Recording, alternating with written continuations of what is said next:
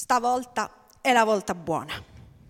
Ha corretto l'età sulla tessera a furia di scolorina. Ha messo insieme le cinque lire, spillandole furtivamente una alla volta dal portamonete paterno durante la siesta. Ha preso a nolo la Legnano da passeggio presso il biciclettario Sushida. Ha chiamato con un fischio sotto i balconi Saro e Vicè per averne compagnia, Guido e Coraggio. Già stati prima di lui loro due, non più novellini. Dopodiché non gli resta che incamminarsi, preferendo l'ora più solitaria, che è quella dell'imbrunire. Fino al passo dello Scarparo la strada è liscia, una tavola, e il ragazzo la sente scorrere sotto le gomme con un sentimento di, di vorace felicità. Ale! E di slancio supera i carri del sabato, nel loro sonnolento andare, ciascuno con un cane che gli trotta dietro nel vano fra le due ruote. Con un fanale che gli dondola sotto nella gabbia di fil di ferro, Ale! Così piana è la strada, così agevole l'aria, così bisognoso di sciogliersi il groppo di desiderio e d'allarme che gli cresce ogni giorno di più alla bocca dello stomaco e sembra un pugno di pietra. Vola, benché non vorrebbe arrivare, vola.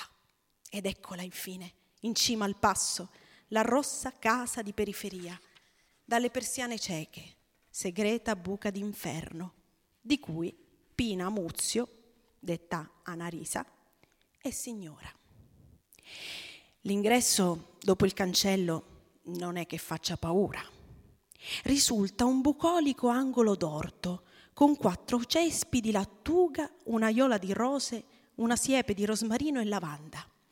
Al centro un bacino per pesci, poco più largo di un'acqua santiera, nutrito dal getto gentile di un amorino di gesso, una specie di mannequin pis da cui le luce familiarmente, dalle cui a luce familiarmente pendono molli biancherie da asciugare. Lui, mediante una catenella, lega il velocipede al piede d'una panchina, s'asciuga il sudore su una pezzuola che cava di sotto al sellino e rabbonisce con una carezza il battito cuore del petto. Poi, colto da un'impensata baldanza, precede gli altri, suona il campanello, spinge la bussola a vetri. Entrando nell'atrio vede a sinistra una tribunetta che è il trono della cassiera. Di rimpetto, ritagliato su una parete di stucchi e specchi, l'imbocco di un corridoio, sul quale s'aprono, sfalzate fra loro, le porte di tre stanzini d'attesa e se ne ascolta un fraseggio di voci complici. Vi si intravede attraverso i battenti mal chiusi un tremolo di nudità. La serva che li accompagna e ha già dato per buona con un ghignetto d'intesa la loro improbabile anagrafe, non li ammette a nessuno di questi, bensì li introduce, li introduce nel salone comune, quello dei contadini e dei coscritti in libera uscita. Gli toccherà sedersi con loro e, per darsi contegno, fumare, finché il sipario si levi e cominci la passerella. Fra le disponibili lui sceglie l'ultima, la più spicciativa. Se mi volete, Dolores. La sceglie per timidezza, sebbene la troppa mostra di carni, l'energia del profumo, l'indiscrezione del riso non lo allettino più di tanto. Ma già lei se l'è preso per mano, se lo tira dietro quasi di corsa su per le scale. Incrociano salendo un'altra coppia che scende. Gli viene da pensare a una staffetta di secchi in un pozzo, soggetti entrambi a un'uguale manovra di carrucole e funi, di cui l'uno è vuoto che affonda, l'altro è colmo che affiora. Dalla soglia Dolores si gira a pesarlo con occhi interrogativi. La prima volta? Lui trema tutto, dice di sì col solo silenzio. Un silenzio così cupo che la donna, sia pure per un istante, ne ha soggezione. Tornando poi subito con svelte dita all'incombenza professionale, lo aiuta a spogliarsi, si imbroglia un poco a riconoscere bottoni e asole nelle mutande fatte in casa, quindi lo lascia, infreddolito, in mezzo alla camera, per andare a distendere sopra il letto a mo' di coperta un vecchio paltò militare.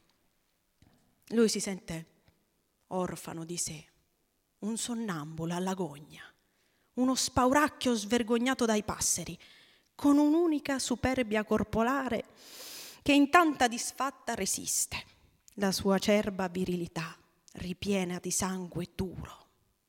Se ne compiace e ne ride la donna, nell'atto in cui per sbucciarlo e lavarlo lo spinge a ridosso del lavandino, attenta che nessuna minuzia di smegma rimanga nelle pliche della mucosa. Che mi succede? Che faccio qui? sbigottisce il ragazzo, annaspando con braccia confuse intorno al corpo che gli incombe accanto e si vergogna nel confrontarne l'immanità con la miseria delle sue scapole, la pochezza dei suoi stinchi bambini.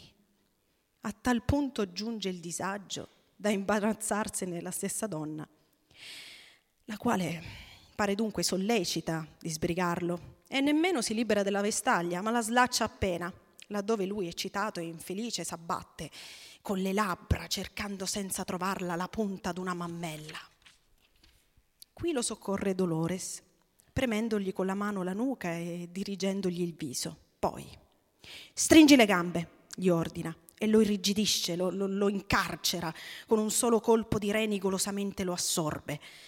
E questo, e questo, balbetta il ragazzo, né sa dire altro, ma dal succhio e risucchio dove sprofonda sente nascere e attraversarlo da parte a parte una spina di delizia che gli fa sudare i capelli. Come sei giallo, che hai visto un morto?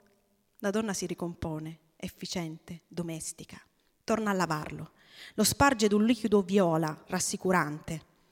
È per igiene tua, ma non farebbe bisogno. Sono netta come Sant'Agata io.